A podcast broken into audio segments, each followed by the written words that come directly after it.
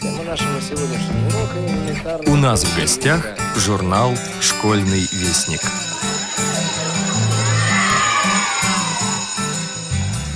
Здравствуйте, уважаемые радиослушатели.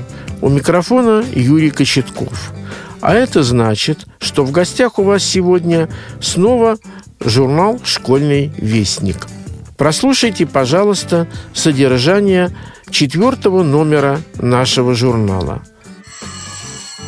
Номер открывается статьей Ильи Бруштейна «Дзюдо, реабилитация, гармония, красота». Это интервью с заслуженным тренером Российской Федерации, старшим тренером паралимпийской женской сборной по дзюдо, мастером спорта по дзюдо слепых, отличником физической культуры, кавалером медали Ордена «Заслуги перед Отечеством» второй степени Исламом Исрапиловичем Ибрагимовым.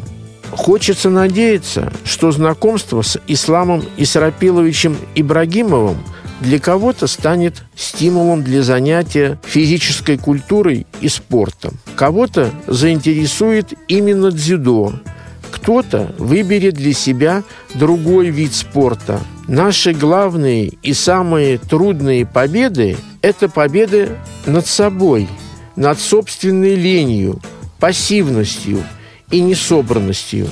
И с этим трудно не согласиться. Дню космонавтики посвящена статья Елены Федоровой «Начало дороги на космодром».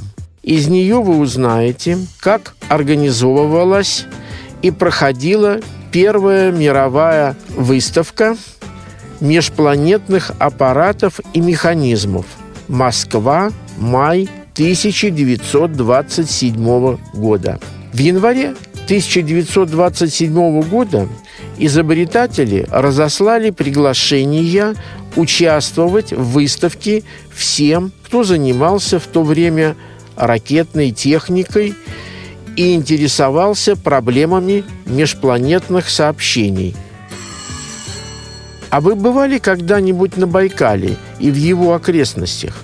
Именно там находится один из самых старых российских заповедников – Баргузинский. В этом году ему исполняется 100 лет.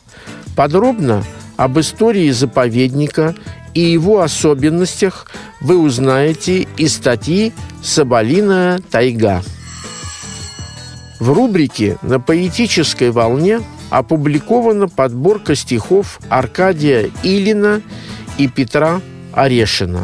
Петра Орешина упоминают литературные словари, но все же имя и творчество его сегодня практически забыты. Биография его опубликована в литературной энциклопедии. При ближайшем рассмотрении она грешит многими неточностями и мало что сообщает о личности поэта. Прочитав статью об Петре Орешине, вы многое узнаете и о его биографии, и его творчестве, и вообще, что это был за человек.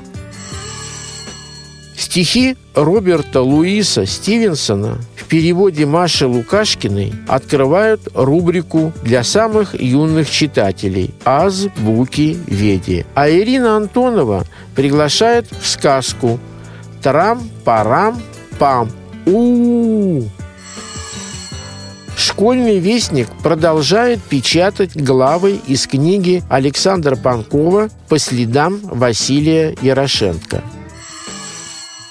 Гиацинт – один из самых красивейших цветков. Именно его вы научитесь плести из бисера, изучив очередной урок Ларисы Шевцовой из рубрики «Уроки бисера плетения».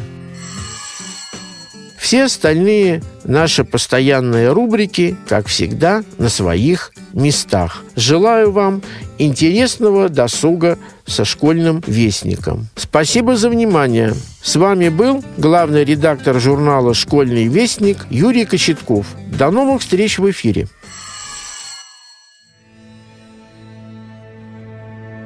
Начало дороги на космодром. Сейчас в это трудно поверить, но первая мировая выставка межпланетных аппаратов и механизмов проходила в Москве в мае 1927 года. Роман Алексея Толстого «Аэлита», а затем и выход на экраны кинофильма, снятого на его основе, пробудили бурный интерес к межпланетным путешествиям. В до отказа заполненной большой аудитории Московского политехнического музея один за другим проходили лекции, доклады и диспуты на эту тему. Великое противостояние Марса, которое произошло в августе 1924 года, тоже поспособствовало росту интереса к космической тематике. Все заговорили о таинственных каналах на поверхности Марса и о марсианах. Американский астроном тот даже предложил переключить аппаратуру всех военных радиостанций в мире на поиски сигналов с Красной планеты. Неудивительно, что на этом фоне стали возникать всевозможные общества и кружки по исследованию и завоеванию космического пространства. Страна еще только начинала справляться с разрухой после гражданской войны. Не было научно-технического потенциала, который позволял бы превратить реактивные двигатели из мечты в реальность. Еще не была преодолена неграмотность населения, а в Москве уже существовало общество изучения межпланетных сообщений. Космическая романтика захватывала воображение, хотя в то время даже пионеры реактивного движения не имели ясного представления о трудностях космического полета. Казалось, что достаточно только построить ракету, и дорога к звездам открыта. Самым крупным мероприятием, организованным энтузиастами космонавтики, стала первая международная выставка межпланетных аппаратов и механизмов. Ее инициатором выступил давний друг Циолковского по переписке Александр Яковлевич Федоров. В 1909 году, еще будучи студентом Киевского политехнического института, он увидел модели дирижаблей Циолковского и буквально заболел идеей воздухоплавания – Тогда же его, как проявившего наиболее активный интерес к авиации, избрали представителем Циолковского по делам воздухоплавания в Киеве. И он начал вести с Константином Эдуардовичем довольно оживленную переписку. Александр Федоров оказался очень энергичным человеком. Он организовал инициативный кружок поддержки проекта дирижабля Циолковского, в котором в 1916 году было 75 студентов царской России не было союзов изобретателей, и поэтому в первые послереволюционные годы изобретатели стихийно объединялись в самые фантастические клубы по интересам. Федоров, которого просто переполняли идеи и изобретательские прожекты, примкнул к Ассоциации изобретателей-инвентистов АИИЗ, внеклассовой аполитичной ассоциации космополитов Вселенной как они сами себя называли. И он сразу же организовал при АИИЗ межпланетную секцию. В АИИЗ Федоров познакомился с еще одним авиатором, бредившим космическими полетами, с Георгием Андреевичем Полевым. Вместе они задумали организовать к 10-й годовщине Октябрьской революции большую выставку по космической тематике – в январе 1927 года изобретатели разослали приглашение участвовать в выставке всем, кто занимался в то время ракетной техникой и интересовался проблемами межпланетных сообщений. Выставком межпланетного отдела Ассоциаций изобретателей-инвентистов доводит до вашего сведения о том, что 10 февраля 1927 года открывается первая мировая выставка моделей и механизмов межпланетных аппаратов конструкций изобретателей разных стран. А и ИЗУ известно, что вы работаете над проблемой космического полета и, вероятно, не откажетесь принять горячее участие в организуемой нами выставке в виде своих трудов. Как то – копий рукописей или печатных изданий, а также эскизами, чертежами, моделями, диаграммами и таблицами. И материалы действительно поступили. Американец Роберт Годдард, считавший ракеты исключительно своей вотчиной, ответил сдержанно. Я рад узнать, что в России создано общество по исследованию межпланетных связей. И я буду рад сотрудничать в этой работе в пределах возможного. Однако печатный материал, касающийся проводимой сейчас работы или экспериментальных полетов, отсутствует. Немцы, наоборот, с радостью поддержали организаторов. Инженер Вальтер Гоман, он известен тем, что математически обосновал способ перехода космического корабля между двумя орбитами с минимальными затратами топлива. Писал, «Я интересуюсь вашим планом открытия выставки. Считаю правильным выявить первых творцов этой идеи». Инициаторы выставки проявили незаурядную энергию. Вместе с пятью добровольными помощниками они увеличивали и печатали фотографии, строили модели космических кораблей и ракетных двигателей, чертили эскизы и диаграммы.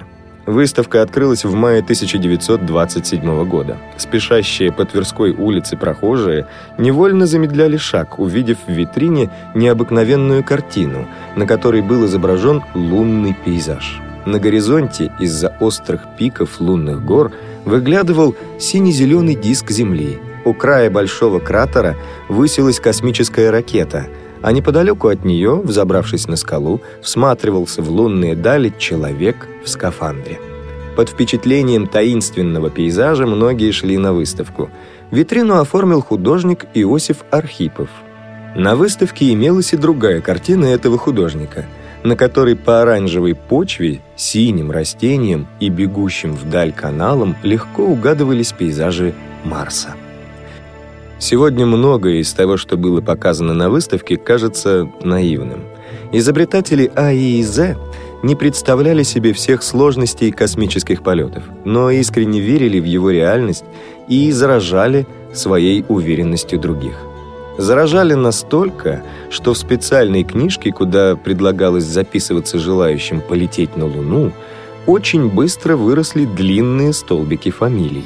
И ведь наверняка многие из тех людей дожили до первой высадки человека на Луне. Желающие стать первопроходцами Вселенной записывались в очередь на полет на Луну, а скептики посмеивались над их наивностью. В газетных репортажах похвала организаторам была перемешано с иронией.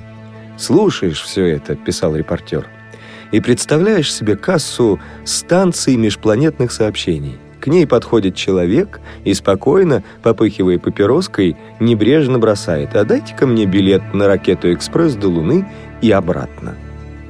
Проекты самих организаторов Федорова и Полевого воспринимаются сейчас как описание летательных аппаратов из научно-фантастического романа, написанного в начале прошлого века. Федоров приехал в Москву с проектом атомного ракетомобиля. Двигатель этого аппарата должен был работать на электрохимической энергии, представляющей собой результат использования внутриатомных процессов – Стоит вспомнить, что к тому моменту была уже разработана теория радиоактивного распада, а Резерфорд наблюдал искусственное превращение ядер. Ракета-мобиль, длина 60 метров, диаметр 8 метров, имел обтекаемую форму, поскольку ему предстояло стартовать с Земли, разгоняясь до 1000 км в час в атмосфере, а далее до 25 км в секунду. Федоров рассчитывал свой аппарат на 6 человек – вес с топливом 80 тонн. В пределах атмосферы полет осуществлялся тягой пропеллеров и подъемной силой крыльев. В пустоте межпланетного пространства винты и крылья убирались. Он задумывал ракетомобиль не только для межпланетных сообщений, но и для межзвездных перелетов, полагая, что аппарат на внутриатомной энергии способен преодолеть огромные расстояния, выйдя в дальний космос. Полевой предложил целый набор изобретений – ракетомобиль, космостанцию и космический скафандр. В основе комплекса полевого лежит совсем иной физический принцип. Еще в 1913 году изобретатель решил использовать свойства соленоида, разновидность катушки индуктивности, выталкивать металлические предметы для создания мощнейшей электромагнитной пушки, которая позволит забрасывать снаряды на космическую высоту. К 1927 году изобретение обрело законченный вид. Космостанция «Электромагнитная пушка» Пылевого представляла собой проделанный в горном массиве компрессорно-соленоидный тоннель, в котором по направляющим рельсам скользит особый вагон, заключенный в железный панцирь обтекаемой формы. Пушка сообщает панцирно-реактивному вагону скорость до 1600 метров в секунду.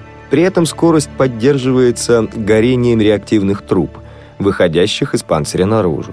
Достигнув высоты 150 километров, панцирь автоматически раскрывается и происходит зажигание во всех трубах. Ракета-мобиль уходит в космос, постепенно развивая скорость до 11 километров в секунду. А панцирь на парашюте падает вниз и может быть использован повторно.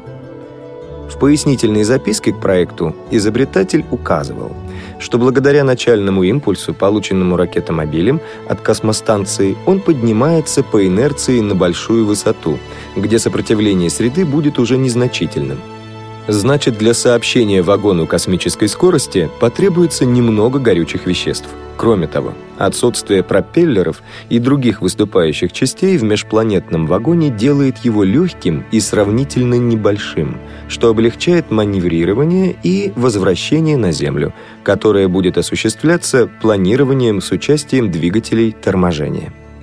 Выставка на Тверской стала важным событием для энтузиастов космонавтики. Она подводила своеобразный итог всем работам в этой области к середине 1920-х годов. Но при этом смело заглядывала в будущее. Рассматривая сегодня ее экспонаты, можно только удивляться, как сумели энтузиасты 20-х годов предвидеть пути дальнейшего развития ракетной техники в ближайшие десятилетия. Выставку открывал отдел, посвященный астрономии – ведь посетителей надо было хоть немного познакомить с окрестностями нашей планеты. У космонавтики была своя предыстория – воздухоплавание и авиация. На стендах и в витринах наброски летательной машины Леонардо да Винчи, воздушный шар братьев Монгольфье и сферический аэростат Бланшара. Этот смельчак полагал, что полетом можно управлять, загребая воздух веслами. Дальше планер Отто Лилиенталя, аэроплан братьев Райт и летающие этажерки различных систем. Перелет Луи Блериот через Ла-Манш, пассажирский металлический самолет ЦАГИ, Центральный аэрогидродинамический институт имени профессора Жуковского, крупнейший государственный научный авиационный центр России – в отдельной витрине показан проект революционера-народника Николая Кибальчича, схема и макет реактивного летательного аппарата по его наброску, сделанному в каземате Петропавловской крепости в 1880 году. Кибальчич ясно высказал идею реактивного полета, указал принцип движения и управления, то есть подвел под астронавтику конкретный фундамент почти за полвека до открытия той же идеи на Западе но он был далек от мысли о космическом полете. Это великое открытие сделал Константин Эдуардович Циолковский. В особом разделе выставки, названном «Изобретательско-конструкторский период», демонстрируется макет аэроплана ракеты «Цандера» СССР и чертежи его устройства. Проекты Улинского, Австрия, Графинье и Эснопель-3, Франция, Оберта и Валье, Германия – Уэльша, Англия и Годдарда, США. Только макеты, изготовленные по имевшимся и полученным чертежам и описаниям. Но посетители выставки и не ожидали увидеть здесь подлинный космический корабль. Постройка любого, от самого небольшого до самого грандиозного технического сооружения, начинается с модели. Трудно не согласиться со словами Циолковского. Сначала неизбежно идут мысль, фантазия, сказка – за ними шествует научный расчет, и уже в конце концов исполнение венчает мысль.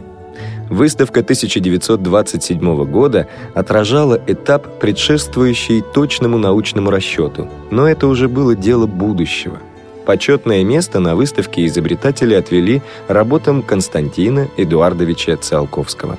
Поместили бюст великого ученого, работы художника Архипова – кстати, это единственный скульптурный портрет Циолковского, выполненный с натуры. Один макет показывал внешний вид пассажирской космической ракеты, другой — ее внутреннее устройство, поместили схемы различных ракет, чертежи, фотографии и брошюры Циолковского. По итогам выставки ее организаторы выпустили отчет, который был разослан всем, кто прислал заявки.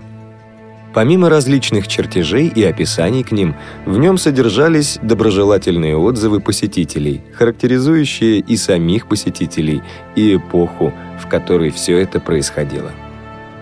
Экскурсия от месткома Апаковского трамвайного парка. Посмотрев выставку, констатируем ее полезность – но ставим недочетом малую площадь помещения и недостаток средств, отпущенных на ее устройство. Кроме того, часть экскурсантов, познакомившись с деятельностью Циолковского, находит необходимым повысить пенсию на его содержание. Экскурсия парка совместно с работницами Донбасса находит нужным пополнить выставку не только моделями, но и оригиналами, то есть телескопами и тому подобное. Находим желательным в объяснении лектора иностранные слова заменять русскими. Агент газеты «Рабочая Москва» Соломея Вордкен изобретателю Федорову. «Я хочу лететь с вами при первом полете. Желание это серьезное. Как только услышу о том, что вы готовы, я буду всеми силами добиваться, чтобы вы взяли и меня. Прошу не препятствовать исполнению моего желания артист третьей госкиностудии «Сеттер». Ярко обставлена выставка. Желательно было бы, чтобы первыми достигли Луны наши изобретатели. В этом же отчете приводится приблизительный план работ по решению задач полета в космос. В заключении организаторы выставки пишут – Подобно тому, как современный аэроплан явился результатом работы многих людей, которые нашли наилучшие типы крыльев, винта, двигателя, управления, условий полета, взлета, спуска и тому подобное, так и при решении задачи о полете ракеты в межпланетное пространство придется в гораздо большей степени и с затратой гораздо больших средств произвести ряд работ – Стимулом для производства будущих межпланетных полетов являются разнообразные научные цели. Исследование верхних слоев атмосферы, свойств среды за атмосферой, космических лучей, астрономические наблюдения, наконец, полеты на планеты – Вопрос межпланетных сообщений представляет громадный научный интерес. Его следует теперь же исследовать. И так как разрешение его не под силу одному человеку, то целесообразно было бы учредить национальный или международный институт межпланетных сообщений. Долго ждать энтузиастам не пришлось. Но в этот институт никто из них не попал – его штат складывался не из романтичных мечтателей, а из суровых практиков. В 1928 году декан факультета воздушных сообщений и популяризатор космонавтики Николай Алексеевич Рынин объявил об открытии при Ленинградском институте инженеров путей сообщения секции межпланетных сообщений, в рамках которой в 1929 году была организована первая лаборатория – ее главной целью было изучение вопросов реактивного движения. Фактически с этого момента начала работу Ленгирт, ленинградская группа изучения реактивного движения, которая вела вполне серьезную работу по воплощению идей Циолковского в жизнь. От момента открытия первой мировой выставки межпланетных аппаратов и механизмов до полета в 1957 году первого искусственного спутника Земли – поднятого на космическую высоту реактивным двигателем, оставалось еще 30 лет. Соболиная тайга Первому в истории России Баргузинскому заповеднику исполнилось 100 лет. Заповедное Подлиморье. В старину Байкал называли морем, а его северо-восточный берег между устьями рек Тампуда и Чеверкуй называют просто по-сказочному – Подлиморье. Это самое холодное место на побережье озера. Климат здесь почти такой же, как на побережье Охотского моря. Лед у берегов Подлиморья сходит только к середине июня. Раскинулись просторы Подлиморья между Байкалом и Баргузинским хребтом. Южные отроги хребта обрываются на берегу озера скалистыми утесами, а северные на десятки километров уходят в тайгу. Главный гребень хребта сильно расчленен и приподнят на большую высоту.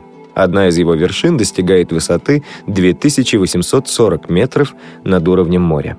Заснеженные остроконечные вершины хребта дают начало многочисленным ручьям и рекам. Рядом со снегами, на обширных каменистых россыпях, как зеленые лоскуты, разбросаны альпийские луга.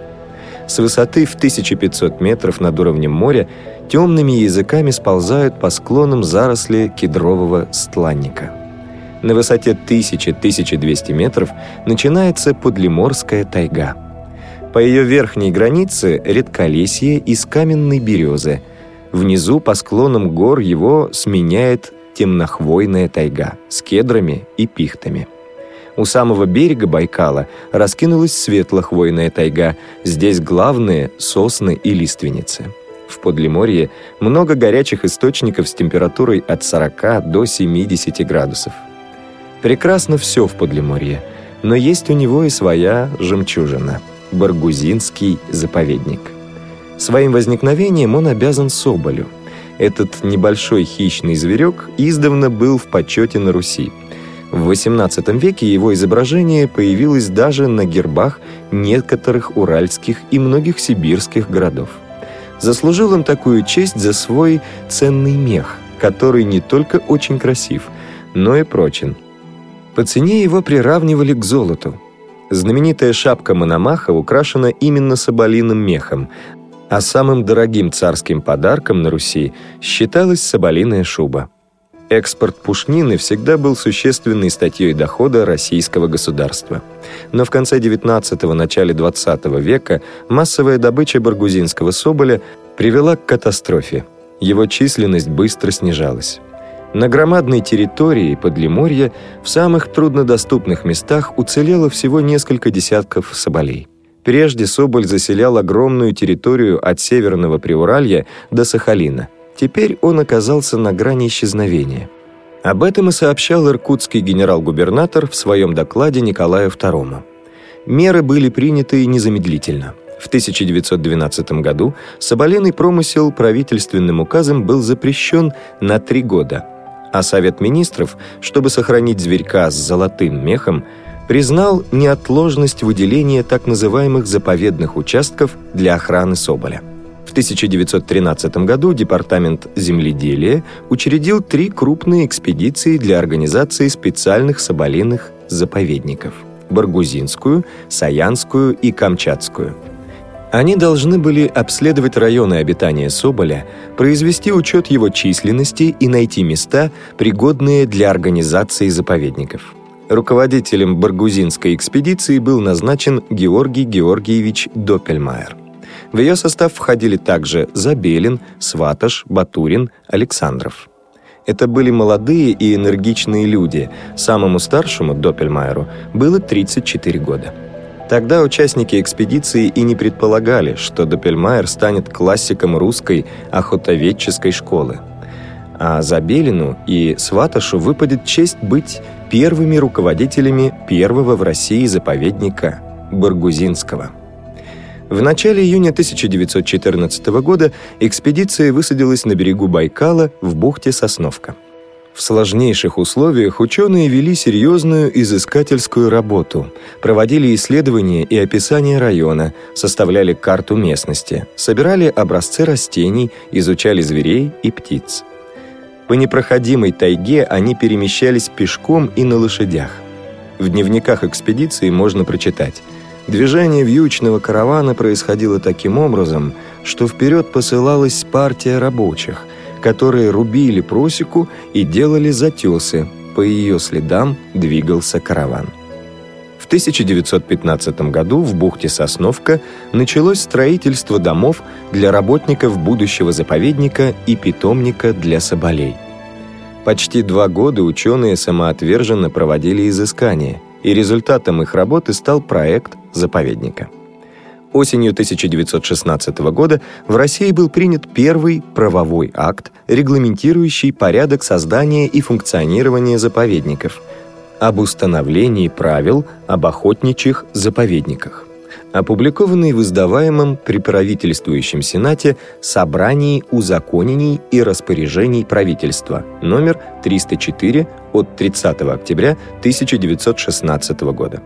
А 29 декабря 1916 года, 11 января 1917 года по новому стилю, в России создается, обратите внимание, что это было в разгар Первой мировой войны – Первый в истории страны общегосударственный заповедник – Баргузинский, на берегу Байкала, функционирующий и сегодня.